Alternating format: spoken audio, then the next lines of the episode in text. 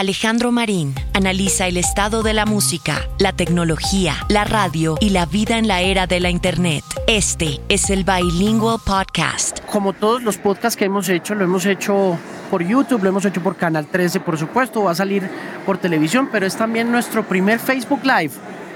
Es nuestra primera gran, eh, nuestro primer gran ejercicio de televisión en vivo por Facebook. Imagínense nosotros, llevamos 25, 30 años trabajando en radio y de repente resultó, eso lo hablamos mucho con, con la gente de, de la X, que resultamos poniendo la cara a Héctor. Tarde o temprano como que toca. Tarde o temprano tocó poner la cara, pero siempre fue como parte muy mística de la radio que no nos vieran las caras, ¿no?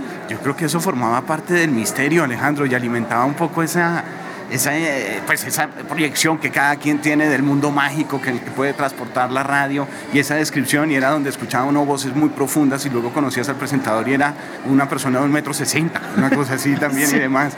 Eh, no, yo creo que sencillamente vamos evolucionando y vamos descubriendo cada vez más cosas y en este caso una radio que se ve, una radio que incluso va por redes sociales en directo por diferentes formatos y luego se transmite. Hoy en día todo es tan raro. Sí, ¿y usted cómo, y usted cómo se siente frente a eso? Después de haber estado tanto tiempo cerca de la radio, de haber transmitido tantas cosas a través de la radio, hoy, ¿cómo siente que está nuestro ejercicio como disjockeys, como locutores? ¿Para dónde vamos? ¿Tenemos esperanza?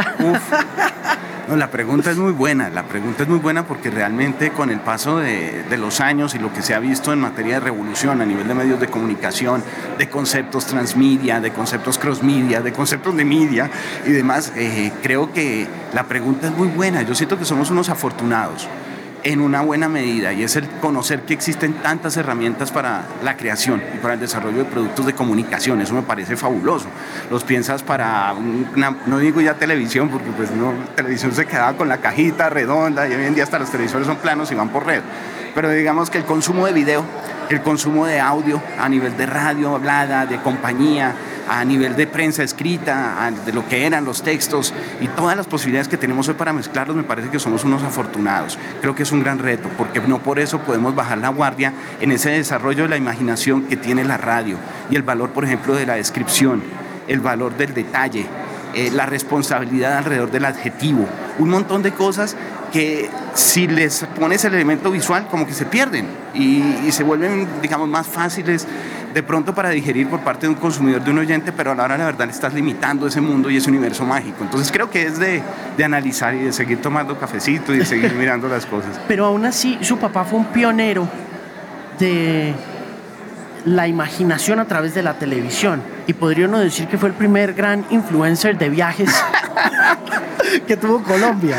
Pues nunca lo había pensado de esa manera, pero sí, sí, sí, digamos que, que esa ese tipo de, cosas y pues de suerte que tuve también al vivir y, de estar cercano a mi padre y ver su trabajo, luego y demás, analizarlo desde los medios de comunicación con el paso de los años, sí lo llevan a uno a pensar un poco en las eh, facilidades y las posibilidades que se han abierto alrededor. Por ejemplo, no soy ajeno a las cámaras y eso siempre lo entendí incluso al desarrollar lenguajes de radio eh, y cuando comienza esta gran revolución en donde puedes ver a los DJs, donde los programas se ponchan con varias cámaras, un panel en la mañana, un informativo en la mañana, puede tener una transmisión de live streaming en video que es digna de cualquier noticiero, con créditos, con toda la producción del caso. Entonces creo que eso me, me ayudó un poco a digerir que el mundo iba cambiando y que no era tan raro porque pues mucha gente en la radio le tiene casi que fobia a las cámaras. Sí. Eso me ayudó a crear y entender universos y yo creo que en ese sentido el querer contar historias que era lo que hacía a la de verdad, siento mi padre, eh, mucho con sus viajes, con sus reportajes, era llegar y contar la historia, no era tomar de pronto un partido puntual o escribir solo un hecho, sino contar toda una historia alrededor de eso, muy inspirado como en los cuentos y en los libros de viajeros. Eh, de clásicos, Emilio Salgari o Julio Verne, cosas así. Entonces creo que eso me ayudó mucho a, tener una dimensión distinta y a, ese nivel creo que agradezco hoy en día que podemos crear productos y contar historias. ¿En qué momento de la vida es consciente usted de que su papá está metido en medios? ¿A qué edad se, da cuenta usted de que usted pertenece a una familia de medios de comunicación? Pues yo creo que Alejandro cuando no sé, es, eh, tal vez por lo que estábamos tan metidos desde temprana edad no lo veías como algo alejado, sino era la cotidianidad, estar entre cámaras, estar en sets, eh, ver cómo se monta una unidad móvil, todo ese tipo de cosas, digamos que estaban muy cercanas eh, desde la infancia. Yo creo que ya asimilarlo vendría a ser cuando, de pronto cuando él se retira tal vez de la televisión con el programa más continuo y ahí con esa ausencia es que comienza uno a evaluar las cosas de otra manera, porque el volumen de producción era tan alto, pues se producía un programa fuera de Colombia a la semana, o sea, cuatro al mes, 52 semanas al año. ¿En qué año empezó? Ese programa comenzó en 1978, creo que es, 78, 77. ¿Cómo se lo financió el hombre?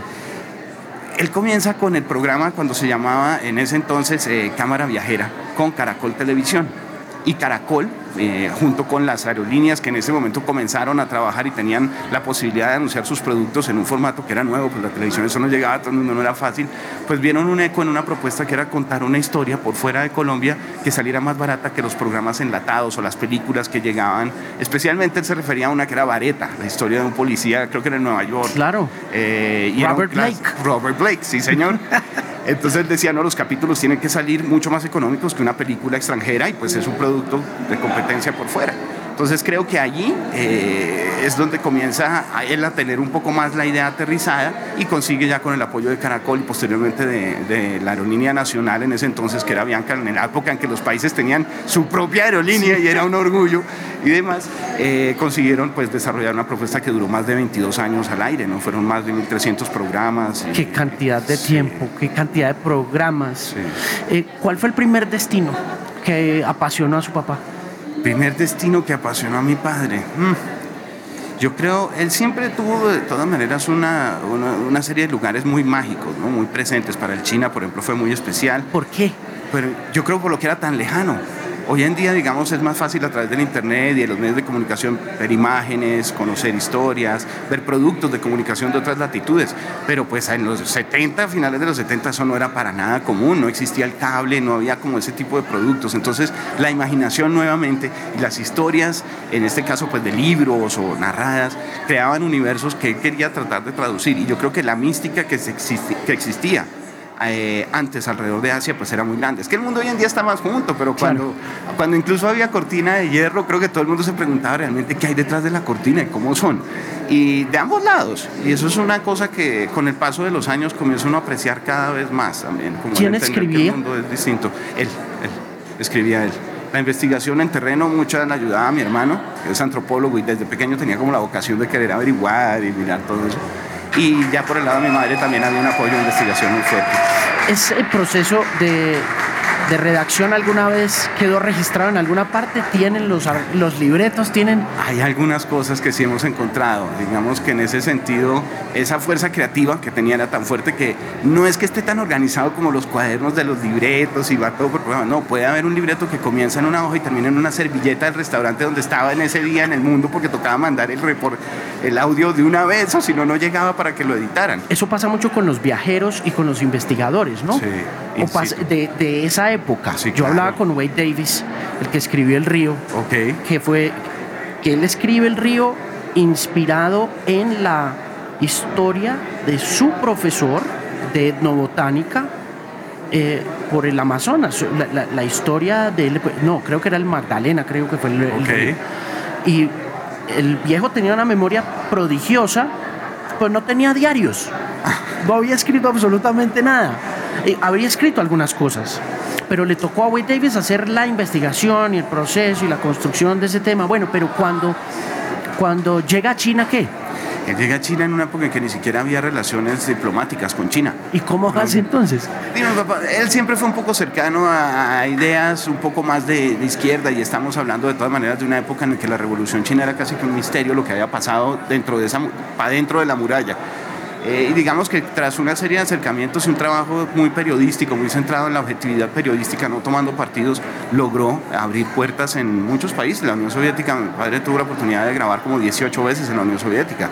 Eh, China también, digamos, y en ese sentido hubo programas que tuvimos la oportunidad de grabar, porque pues, yo era el camarógrafo también y el productor en muchos momentos, en lugares donde todavía hay colombianos que no han logrado entrar, eh, templos en el Tíbet, templos muy restringidos donde es muy complicado entrar y, que te permitan grabar o lugares así en el mundo son de, ¿Cómo lo de hizo? mucha atención siendo yo creo que muy objetivo en sus informes periodísticos, siendo muy claro en qué es lo que estaba mostrando y respeto a las culturas, sobre todo el respeto a las culturas, es lo más importante. Yo creo que ese es un gran legado que queda también para los que, fueron pues televidentes de él a nivel familiar, a mí me quedó también es el respeto a las culturas, a todas las culturas, porque uno dice yo respeto a todas las culturas, pero cuando te encuentras con de verdad de pronto una, algunas personas que piensan de una manera muy, muy distinta, completamente válida dentro de su entorno, dentro de su espacio, dentro de las cosas como, como las viven y las han concebido, pues te das cuenta que a la hora de la verdad el mundo tal vez lo bonito es que todos podríamos entendernos más fácil de lo que pensamos si en realidad simplemente quisiéramos escuchar y respetarnos, porque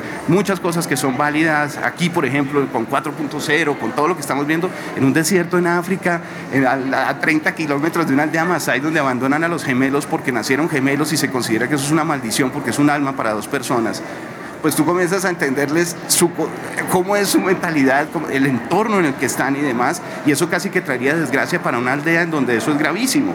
Entonces, eh, todo debe analizarse con un contexto distinto y con muchísimo respeto, porque por algo ha pasado. No es nada fácil, ¿no? No, no, y requiere mucha prudencia eh, cuando estás grabando más, si eres periodista, si, si, te dicen no puedes grabar a alguien porque piensa que pierde su alma, es en serio, no es que le tome una fotico, una selfie así de escondidas y no le va a importar. Esa persona, tú te vas, pero esa persona queda ahí con un drama en su espíritu y en su mente por mejor dicho, por el resto de su vida. Y la estigmatización social alrededor de la tribu porque le robaron el alma es algo complejo.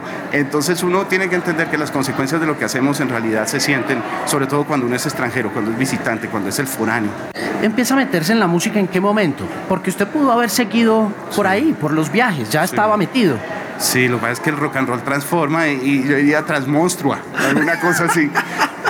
Eh, siempre estuve cercano a la música, digamos, porque en mi casa escuchaban música, pero básicamente para los programas. O sea, folclore, eh, de diferentes países, cosas así. Mi papá era no tan musical, le gustaba la música latinoamericana, de baile, algo de música protesta y demás, pero no era una persona muy arraigada en la música. Mi madre, un poco a los Beatles, a los Rolling Stones, es la más rockera, salvo a Scorpions, que le gusta pero el resto no tenía como una influencia tan fuerte a nivel musical. Pero viajando, cuando hacíamos estas producciones y buscábamos el material de audio para musicalizar los programas, entrábamos a muchas tiendas de discos, que en los 70s, en los 80s, en los 90s, pues eran muy populares, muy grandes, casi que era un poco el nivel de extravaganza. Entre más grande la tienda y más espacio para exponer sus discos, mejor era. Entonces tuve la oportunidad de ver muchísimas en muchos lugares. Y en ese orden de ideas las carátulas me atraían mucho. Y las carátulas de rock, pues todavía más, tengo que aceptarlo. Siempre había un gusto y musicalmente me sentía bien, me sentía cómodo con muchas de esas cosas.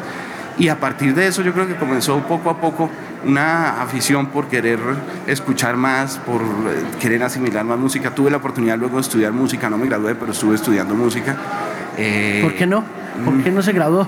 Por el rock and roll.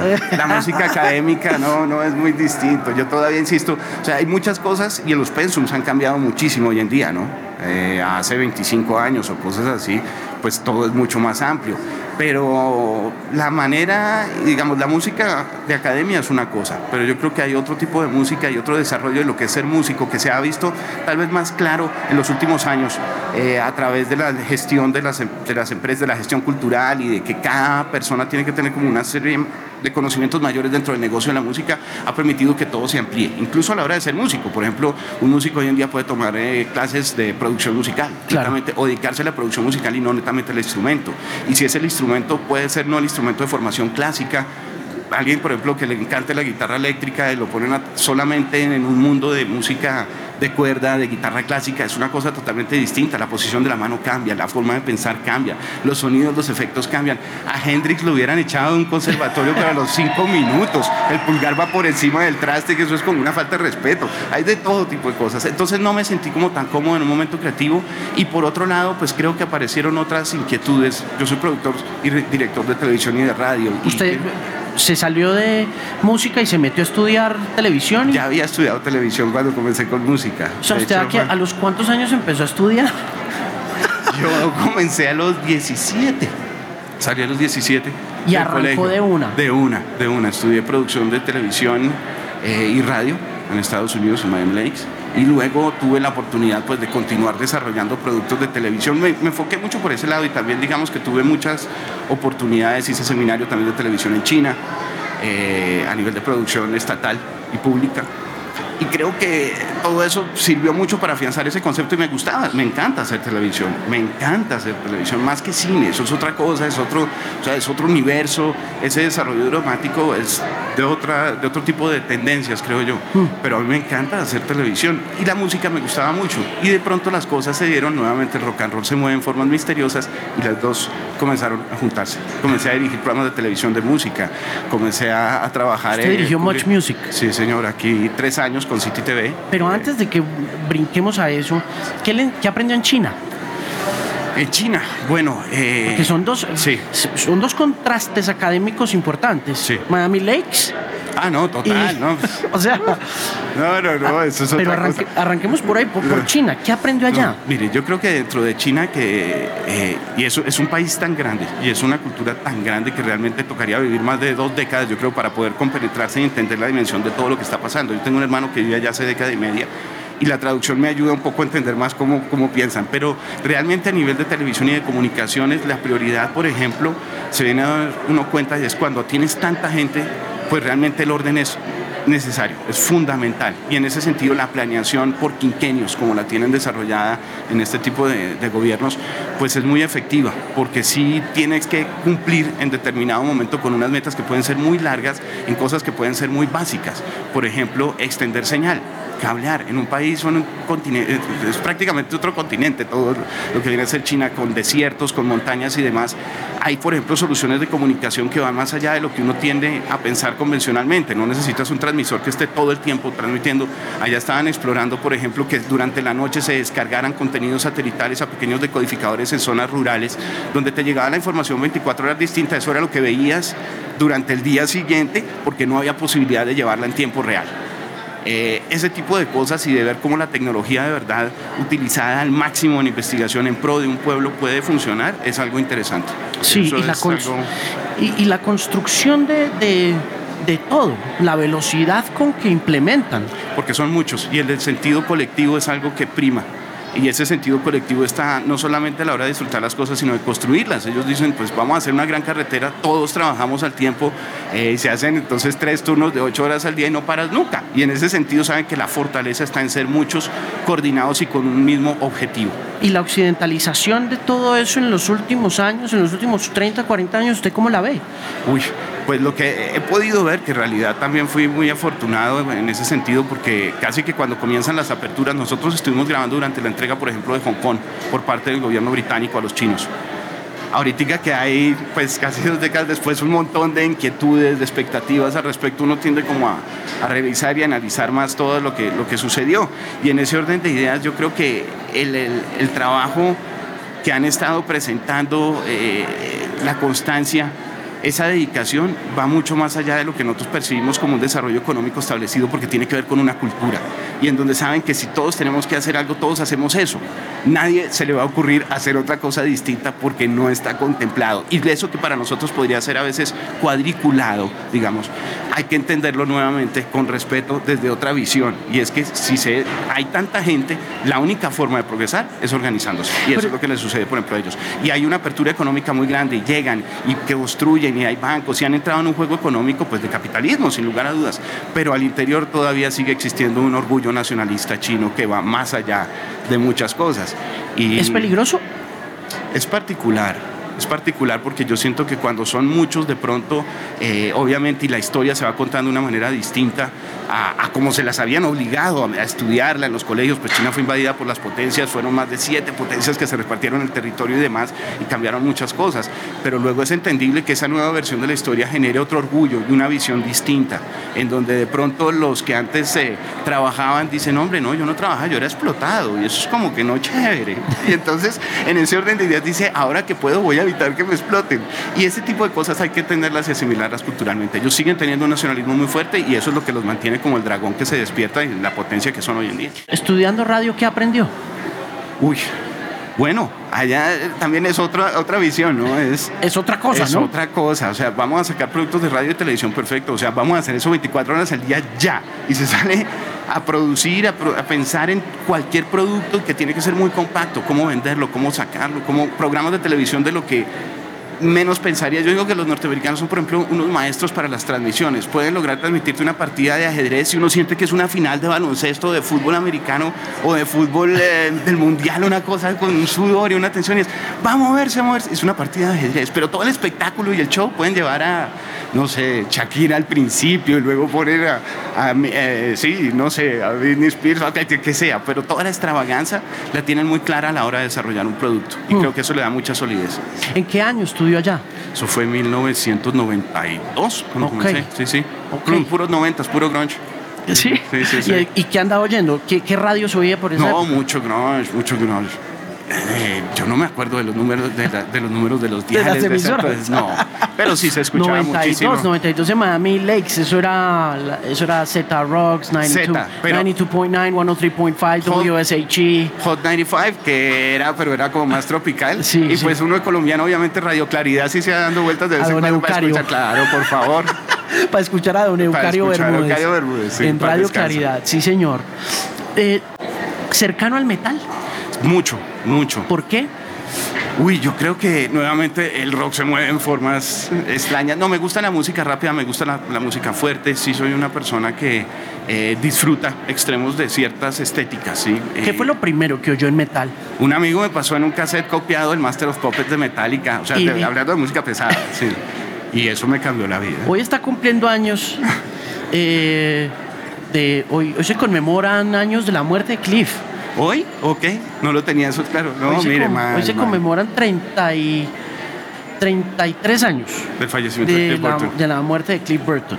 Y ese Master sí que fue una cosa impresionante. pero, pero, pero usted después se movió a cosas más veloces, ¿no? Me gusta la música pesada y con el paso del tiempo siento que la edad no ha ayudado a que le merme a la velocidad o al volumen, no, al contrario. ¿Y cómo es? Uno más duro.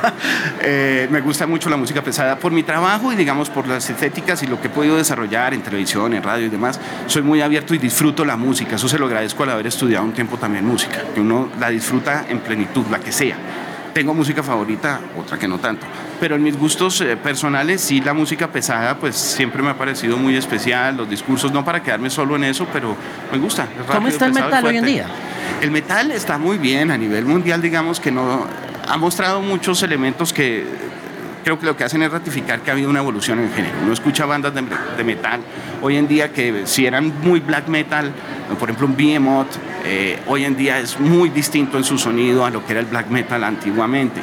Eh, creo que a nivel internacional las propuestas de fusión y un poco más atmosféricas, más, eh, más de vanguardia y más progresivas siguen estando, algunas más oscuras, más rápidas. Lamentablemente siento que no ha pasado lo mismo en América Latina y en, y en nuestro país incluso. Hay agrupaciones de metal que están evolucionando en su sonido, pero no es como un objetivo el querer buscar más allá dentro de esa oscuridad o dentro de esa rapidez que puede llegar a tener también el género, sino es más bien como el respeto y el querer replicar ciertas cosas tradicionales. En América Latina se encuentran unas bandas muy buenas de thrash metal, en Colombia también, pero excelentes, no tienen nada que envidiarle a agrupaciones de thrash de los años 80, de los 90. Tal vez el único, eh, lo mismo sucede con el death, cosas así. Y el público es muy tradicional en ese sentido creo que hace falta arriesgarse más, explorar más. Bandas como el mismo Mastodon, bandas como el mismo Baroness, eh, son agrupaciones que tienen el mismo Suffocation, eh, tienen otro tipo de, de, sonidos que van también proponiendo poco a poco y en ese orden de ideas lo que hay es para descubrir agrupaciones, pero por montón, por montón Alejandro. Usted empieza a pasar de ser consumidor y usuario de música a meterse en el negocio de la música en qué año? Uy, yo creo que cuando comienzo con cuatro canales, cuando comienzo a acercarme a la radio como tal. ¿En qué momento llega usted a cuatro canales y cómo llega a cuatro canales? Yo llego a cuatro canales en el año de 1995. Eh, en ese entonces yo estaba comenzando a estudiar música con un compañero, con Jorge Eduardo Pito López. No, confundir con el Pito López de radio que tiene ya trayectoria y todo eso. Este es otro, otro Pito López. Él eh, ya está, él era comunicador nos encontramos incluso en el examen de admisión y todo y demás, nos caímos muy bien. Estábamos estudiando música y él me dijo, a los pocos meses de haber comenzado a estudiar, me dijo, oiga, yo tengo una amiga que está trabajando en un proyecto que están desarrollando en la Radio Nacional de Colombia y quieren escuchar propuestas de programación especiales. Dentro de eso quieren hacer programas de rock colombiano quieren mirar. Nosotros nos conocíamos, nos habíamos caído bien. Yo sabía de rock colombiano porque me gustaba, escuchaba los programas de radio de 88.9 Radioactiva, de la Universidad Javeriana, de la Universidad Nacional, que había como especializados y tenía conocimiento de algo de lo que pasaba a nivel de rock en Bogotá. Iba a las tiendas de discos, compraba, estaba atento. Entonces me dijo, usted tiene una colección importante, yo veo que sabe por qué no hacemos el programa, presentemos una propuesta. Presentamos la propuesta, la directora era Silvia Mota y le gustó el proyecto y nos vinculó de una vez. Comenzamos a hacer el programa de rock colombiano, se llamó Cuatro Canales y pues fue un éxito, duramos casi 10 años eh, haciendo ese programa semanalmente. ¿Qué estaba pasando en Colombia en ese momento? En ese momento no había muchos espacios de rock colombiano que por lo menos dieran la importancia a las propuestas musicales de lo que estaba pasando en nuestro país con periodicidad y con harto tiempo. También las grabaciones no eran muy buenas, entonces en la radio comercial no podían darse, digamos, el, lujo, entre comillas, de programar media hora si no estaba en una eh, calidad audible realmente que, pues, que reflejara una estética básica que se tenía que presentar en una emisora. ¿Y en la calle? ¿Qué estaba sucediendo en la ah, calle con la música? Eso sí, puro punk rock alternativo, puras 1280 almas. Eh, estaban, había muchas agrupaciones que estaban comenzando a surgir, también porque en ese entonces comenzaron a aparecer pequeños portaestudios eh, o consolas de grabación pequeñas donde se acomodaba un cassette. Hoy en día para las nuevas generaciones esto es cinta, es totalmente análogo un cassette y uno podía grabar. Esos portaestudios, de ahí sacamos el nombre de cuatro canales del programa porque nos parecía que era la, la, máquina básica con la que podía grabarse un grupo y hacer una mezcla medio decente. Era el boom de los cassettes y de los cuatro canales. Entonces, eh, luego salió la de seis canales que acababa con todo. Pero eso hizo que muchos grupos pudieran comenzar a hacer sus grabaciones underground un poco más allá de ponga una grabadora y grabe y que se escuche el sonido al fondo, como pasaba con el punk en medallo, por ejemplo y en ese orden de ideas, pues permitió que salieran muchas bandas. Mucha, era un momento muy especial para el rock colombiano porque era como el caldo de cultivo eh, perfecto en ese entonces. estaba comenzando una nueva década, una generación que tenía esperanzas y expectativas. Eh, había mucha gente que había podido escuchar algo de música por fuera, estaba regresando al país, o gente que traía música. Y digamos que el intercambio de cassettes era fácil, el compartir, el copiar música, que hoy en día eso es terrible, eh, era mucho más fácil. Y yo creo que eso ayudó para que salieran tantas propuestas. Se escuchaba mucho se escuchaba mucho punk y estaba comenzando a verse una fusión que en realidad era como ska con, con mucho más de tropical encima. Y las bandas trataban de digerir y buscar una identidad en su sonido, en ese orden de ideas estaba pues la Corporación Macondo, la Sonora Cienfuegos, la Severa Matacera, eh, no, la, la, Pequeña Nación, había muchísima, la familia Bastarda, muchas bandas y todos ellos estaban como con ganas de querer trabajar y todo el mundo lo que quería era grabar para que alguien lo escuchara. Y el programa era el espacio donde se podía escuchar decíamos al aire, si alguien nos escucha, por favor acérquese con su material porque no sabemos hasta cuándo vaya el programa y de pronto esta es la última emisión. y así logramos sobrevivir muchos años. Cuando hace la primera emisión, ¿qué, se acuerda? Sí. ¿Qué fue lo que puso? Uy, bueno, me acuerdo, le tengo una anécdota especial. Me acuerdo que llegamos con el programa preparado, estábamos nerviosos. Pues claro, primera vez que se estaba haciendo un programa de radio para nosotros, eh, cada uno con unas expectativas, una responsabilidad. Y llegamos con la maleta de los cassettes, todo listo. Conocimos al ingeniero en los estudios en el radiación, cómo está, preparamos todo, ta, ta, ta, listo. La cortina. Y nosotros, la cortina la cortina. No habíamos pensado en la canción para iniciar sobre cuál hablar y que identificara el programa como presentación. ¿Y entonces? No, ¿qué hacemos? No, pues, pues a ver qué discos hay acá. Y abrimos de una la pequeña gaveta que había con CDs y ta, ta, ta, ta, ta, que es lo primero que encontramos por la C, porque íbamos por orden casi que alfabético. Y lo único que apreciamos rápido fue Catedral, el álbum Catedral, porque está escrito en letra gorda en el lomo y dice Catedral. Entonces, digamos, catedral, ¡tim! vamos mirando el tiempo como dos minutos al aire, una cosa así, todo saque el disco, ponga esta, ¿cuál? La primera, no hay problema, listo. Y puso la primera y fue Redes Rojas y fue la cortina del programa por 10 años. No. La canción el grupo no la tocaba en vivo, no le tenía mayor éxito, no gustaba. El grupo le tocó incorporarla a su repertorio en el, set list y comenzar a colocar Redes Rojas de catedral. Hicieron la convocatoria y ¿qué pasó la semana siguiente? Llegó el primer grupo, se llamaba Estado Inerte, me acuerdo y llegó el primer grupo con un DAT y aquí tenemos un DAT y nosotros, wow, un DAT. ¿Qué es eso? ¿Y había DAT? Sí, eso sí tenía la máquina. En ese entonces también pues estaba muy a la vanguardia eh, en cuanto a equipos y todo tenía. Eh, Tenían un estudio divino. Todavía lo tienen, sí, pero, pero era, era finura, era, era, bello, era bello ese estudio de de la radio nacional. Y con un buen arsenal, tenías pues máquinas de datos, cintas de carrete abierto, cartuchos todavía que usaban en esa época, unos cassettes gigantes donde solo iba una canción. Claro. Entonces eh, colocamos eh, esa canción, cuando llegó no la habíamos escuchado Eso también. Luego aprendería con el tiempo que uno no debe colocar material al aire sin haberlo escuchado. Pero en ese entonces fue como que no importa, pongámoslo listo. Hicimos la entrevista y gustó mucho y el grupo salió bueno, era un grupo de neopunk. Eh, luego me encontré con algunos de los músicos con el paso de los años, está en algunos otros proyectos importantes donde crean instrumentos a partir de basura siguió por el lado punquero y en ese orden de ideas también protegiendo el planeta. Fue muy especial, se acabaron, terminamos el programa y dijimos, bueno, ya para la semana entrante yo no sé qué vamos a colocar, nos toca repetir grupos porque pues no, no quedó sino como por ahí seis o siete. Y no, a la semana siguiente comenzó a llegar más material, comenzamos a tener más contactos y las cosas se dieron y poco a poco el programa creció y pues fueron más de mil agrupaciones que entrevistamos en ese espacio. ¿A qué hora salía? Cuatro canales. ¿Y en qué día salía? Domingos, primero comenzó 9 de la noche a 11 de la noche, pero como a los dos meses nos fue tan bien que nos dijeron que íbamos hasta, hasta la medianoche. Y desde entonces fue de 9 de la noche a medianoche. Yo me acuerdo que eso era Appointment Radio, hermano. O sea, no tenía que. Nosotros en Manizales éramos desesperados trepándonos a, a terrazas con un amigo con una antena para poderlo oír, porque Sí, de la misma manera que hoy en día se ha perdido mucho el appointment television, que a las 10 de la noche, tal cosa. En esa época teníamos una cita con usted y teníamos una cita con, con Durán también. Sí, claro. En el Expreso del Rock, que era pues ya... A la, misma hora, luego nos pusieron de competencia, claro, y yo como que no, me lo voy a perder, hombre, Luego nos conocimos, hicimos muy buena relación. Pero, Durán, pero, Durán empezó, fue en en 88. Sí, claro. Él arrancó en 88. Sí, sí, sí, 88. Y uno escuchaba ese programa los domingos, era la cita sí. total, el expreso del rock para darse cuenta qué estaba pasando. Y él tenía un vagón dedicado al rock colombiano. De hecho, era de, sus secciones fuertes. Y ahí todo el mundo escuchaba, o a Deis Arroyo en Radioactiva, que a veces colocaba también secciones colombianas. Mucha gente estuvo trabajando en eso. La radio manejó la agenda musical colombiana en ese momento de cuatro canales, o la música manejó la agenda de cuatro canales? No, la radio manejó muchísimo de lo que estaba pasando, claro, porque esos grupos no los hubieran escuchado en ninguna otra emisora.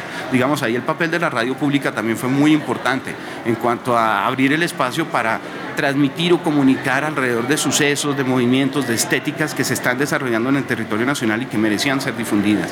Y en ese orden de ideas llegó en un buen momento, es que todo es cósmico, eh, todo coincide un poco, la suerte, el clima, eh, que haya buenas canciones, que haya medios de comunicación que estén abiertos a querer escuchar y a querer presentar estas propuestas. Entonces, no, fue un sinnúmero de agrupaciones que nosotros dimos a conocer y que la gente tuvo la oportunidad también de, distinguir, de apreciar a partir de lo que fue el ejercicio radiofónico. Disqueras que iban a los conciertos que nosotros anunciábamos a ver qué tal eran los grupos y demás. Fue, fue un poco volver como a las raíces. Ahí sí le tocaba a la IR ir a los bares a buscar artista por artista, lugar por lugar y ver qué iba buscando, qué iba buscando, qué se iba encontrando. Y así salieron productos desde los de adentro hasta pues agrupaciones mucho más fuertes también hoy en día. ¿Formación de públicos? Yo creo que sí, pero no solo la radio pública, sino ahí sí tuvo que ver mucho la política pública a nivel de cultura y de desarrollo de eventos culturales en Bogotá y en el país. ¿Ahí aparece Rock al Parque? Rock al Parque aparece en el 95. Nosotros, exactamente, el mismo año que comenzamos con el programa, el programa comenzó más o menos en febrero, creo que fue la, o en enero, la tercera semana de enero, más o menos, o la primera de febrero y eh, Rock al Parque aparece a los pocos meses, obviamente como un aliado casi que natural que buscaba a nivel de medios de comunicación, era la radio pública, la radio del Estado, que era la que iba a ayudar pues con una idea tan eh, especial, tan de vanguardia en ese entonces como lo era pues querer hacer un festival de rock colombiano. Mm. Entonces fuimos aliados naturales del proyecto desde el principio. ¿Tuvo mucho poder en sus manos? Yo creo que, yo creo que, a ver, yo creo que sí, en algún, momento, en algún momento fue el hombre más poderoso de, de la escena colombiana del rock. Yo todavía me siento muy contento y muy agradecido con los grupos por la confianza. Digamos, hay información y hay cosas, y hay momentos que se han vivido y, desarrollos que requieren total confidencialidad y tal vez por eso mismo, por esa cercanía y esa familiaridad, casi que conocer de, íntimo algunas de esas historias o conocer esos procesos, me relego un poco.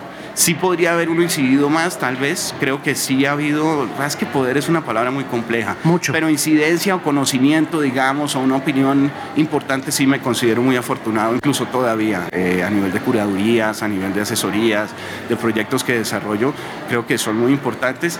Creo que siempre ha habido, pero no me gusta utilizarlo, ¿sabes? eso, es lo que pasa. Tal vez no me gusta plantearlo mucho, sí. Todo en sus justas medidas. Se lo entiendo. De todos modos, más allá de que no le guste la palabra poder, sí siento que detrás de todo siempre hubo mucha responsabilidad, o por lo menos era la percepción que siempre tuvimos. Sí, sí. Siempre hemos tenido de usted la, respons la, la percepción de que ha sido un hombre muy influyente en la forma como la cultura joven colombiana ha avanzado, pero lo ha hecho muy responsablemente. ¿Tuvo problemas? Sí, sí, agradezco tus palabras y son también, pues, digamos, uno siente que lo que anima muchas veces es ver resultados o ver procesos. ¿Qué resultados puntualmente le gustaba ver de su ejercicio y de su vocación por promover la cultura de Colombia? en varios aspectos. En uno, pues si estás viendo, escuchando un programa de radio, viendo un programa de televisión, que haya un televidente, un oyente contento, que se siente en esa cita que tú mencionabas, que se acerque, que crea en ese producto y lo quiera escuchar. Eso es fundamental. A nivel de desarrollo de proyectos, ya que tenga que ver con conciertos, por ejemplo, la sonrisa del público la alegría que tiene el público en su momento, que a veces uno quiere odiarlos y demás por ciertas cosas, pero cuando está contento el público es algo muy especial. Y cuando ves la sonrisa de pronto de gente que puede disfrutar en medio de todos los problemas que tiene la cotidianidad y el mundo moderno, un momento de, apreciación de la música, del arte y, casi que de hacer catarsis eh, y felicidad colectiva, eso es muy valioso, eso siento que ha sido muy positivo. Y a nivel de rock colombiano, de artistas, no, yo tengo muchas satisfacciones de ver muchas bandas de las que hoy en día nos representan fuera de Colombia, que lo han hecho y que son para otros hoy en día, a las cuales pues eh, las pude apoyar, las pude orientar, les pude aportar de alguna manera y en ese orden de ideas que son muchas, muchos nombres, me atrevo a decirle casi que todos, todo el mundo pasó por ese programa también y en esa medida luego nos fuimos encontrando en otros medios de comunicación en los proyectos. Eh, no, problemas sí, claro, es que siempre hubo, de todavía. pero digamos en esa época, ¿qué era lo más difícil de torear? Lo más difícil, no lo más complejo, pero algo de lo difícil por lo dispendioso, aparte de, por ejemplo, cuando estaba dirigiendo Rock al Parque, en una época en que no querían tanto el festival, entonces aparte de discutir con muchas eh, entidades y comités sobre la importancia de un proyecto como estos, me acuerdo, por ejemplo, de, las, eran bloques así, de las cartas que llegaban después de Rock al Parque, de padres de familia, asociaciones religiosas, eh, juntas de acción comunal al lado del Parque Simón Bolívar, de todo, con los derechos de petición, con las quejas, música satánica, destruye la familia, eh, no, de su Incita las drogas, al sexo. Todo, todo, todo, eso y más. Entonces ahí es donde uno dice, pues Slayer y más volumen y qué diablos, pues hay que hacer todo el trabajo, pero sí en determinado momento, pues para la gente uno no, puede caerle bien a todo el mundo. Y de todas maneras el rock and roll y la música y el arte tratan a veces de incomodar, entonces pues hay muchas cosas que tú tienes por principio si, te gusta esta música o si te gusta el arte, por ejemplo yo nunca pude censurar, no me pasa por la cabeza censurar una agrupación cuando está tocando en un festival o está en tarima.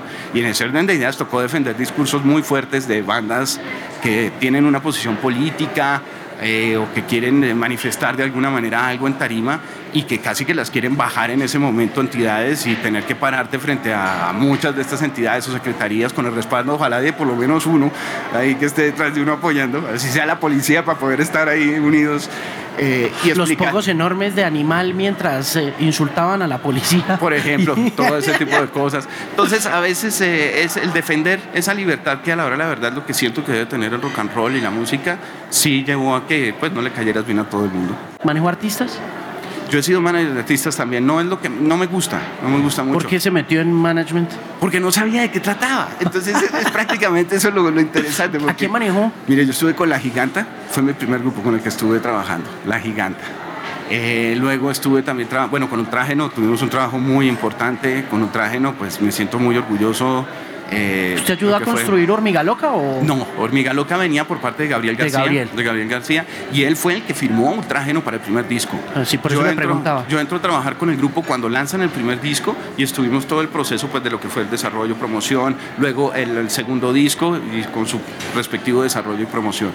Eh, y fue una época muy especial, un aprendizaje total, un orgullo increíble el que tengo de haber trabajado también con ese grupo. Estuve con Las Almas un corto tiempo, somos muy cercanos, pero pues ellos son, eh, yo digo que son un ejemplo de la cultura independiente. Ellos son independientes, así les funciona y así está bien. Y así Ellos mismos pueden eh, decidir y tienen un conocimiento muy amplio del desarrollo de su producto, entonces no necesitaban la figura. Y tal vez con los que más tiempo he estado vinculado y que desarrollé en realidad, bueno, con Koji Kauto estuve trabajando un tiempo también para cosas muy puntuales con algunos grupos, pero con La Pestilencia, el grupo con el que he trabajado pues más de década y media ha sido con La Pestilencia. Sí.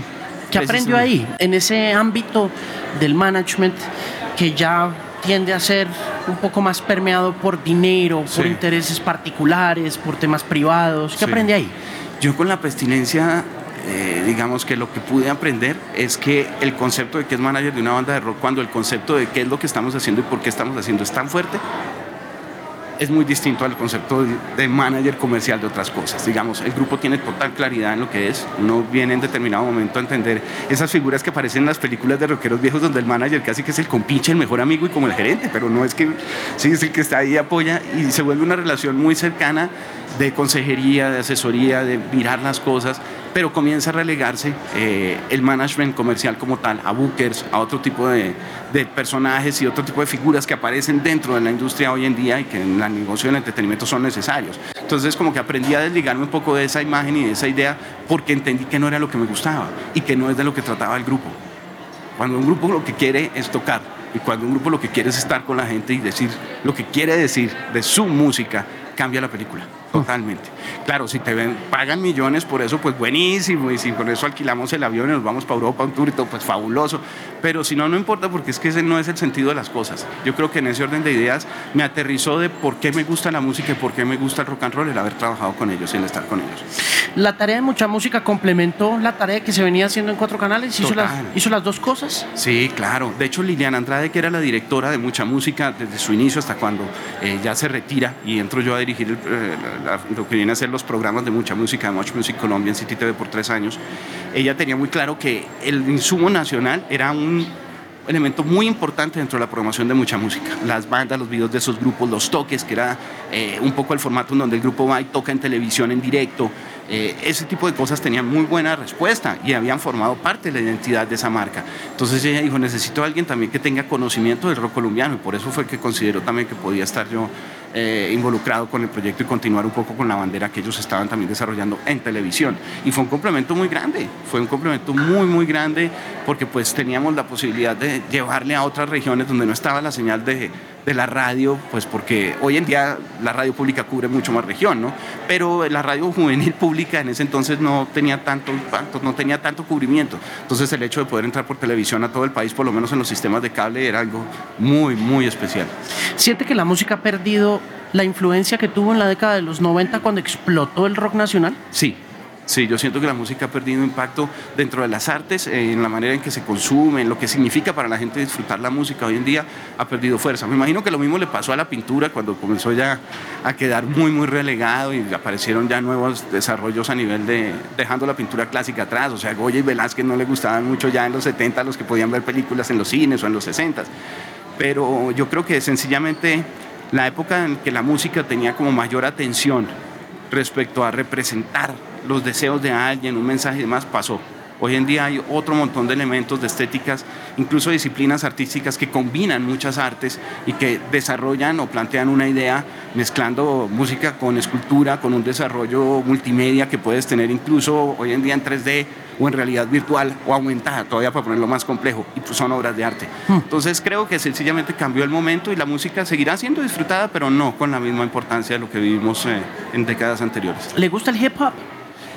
Usted me ha enseñado a ponerle atención a hip hop. Mis discos de Jay-Z se los debo a Alejandro, que me, abrió la mente y todo. Yo, como buen metalero, no escuchaba hip hop, hombre.